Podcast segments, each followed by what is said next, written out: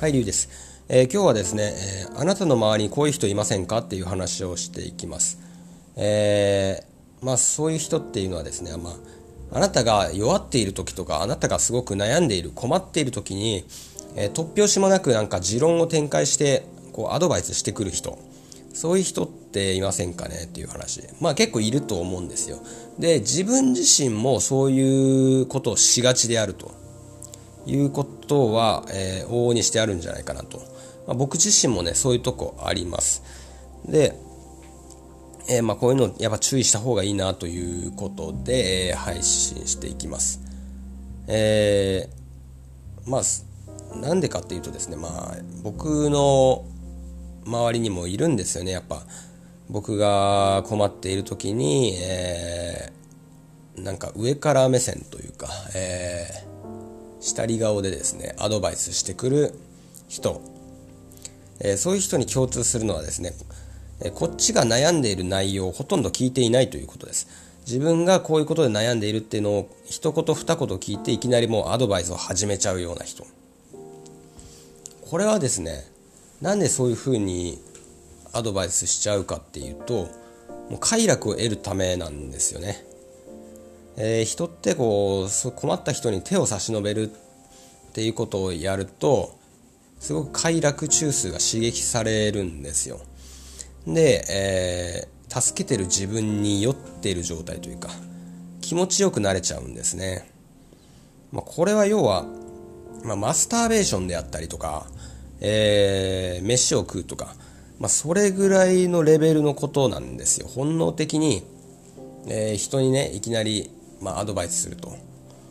えー、そのほとんどが的を得てないんですけどそういうアドバイスをすることによって、えー、自分がすごく得をするから、えー、アドバイスしてるんですよね。そこにその困ってる人を実は助ける気なんてさらさらないんですよ。さらさらなくて自分が快楽を得たいがために、えー、その人の相談に乗りアドバイスに乗ると。アドバイスをすると。いうことなんですよね。これね、ほとんどやってると本人は気づいていなくて、人の、その人のためだと本気で思ってるんですよ。ですが、これがやっぱり大間違い。その、やっぱり相談した人からしたら、何言ってんだこいつみたいな、なんか見当違いなことを知ってるけど、自分はまあやっぱ違うなっていうか、違和感しか感じないと。うん。まあ、そんな感じになってしまいますね。むしろ不快相手からしたらもうちょっと不快になってしまったり、えー、その間違ったアドバイスを真に受けちゃったりするともう余計に失敗しちゃうっていうね次にね、うん、そういう結果になりかねないと、えー、いうことですよね。じゃあですねどうすればいいのかっていうことですよね。まあ悩んでる人を見た時にそのどうすればいいかっていうと、まあ、本能的にねこうアドバイスしたいっていう欲求っていうのにまず気づかないといけないですよね。ああまた自分はまた同じことしようとしてるなとかそういうことに気づかないとまずいけません。自分は相手から相談を受けた。自分はアドバイスしたいというもう本能的欲求にの支配されてこれは本当に今良くない状態だということにまず気づくこれができるだけで全然違いますね。これが、えー、できるかできないかで、えー、当然ね、自分のやることっていうのは変わってきて、うん、まずね、その、相手が困っていることに耳を傾ける。うん、これが大事ですね。相手の話をとことん傾聴してあげると。で、もうしっかりその話を聞いて具体的なとこまで聞いてその中で相手のやりたいこと相手がこうしたいってことはもうほとんど決まってたりするんですよ相手は相談した瞬間から相談する前からもうその決まってるんですよ相手がこうしたいっていうのは。でほとんどの人ってのは相談する時に自分の意見を肯定してほしいから相談してることがほとんどなんですね。なんで、そこで自分の、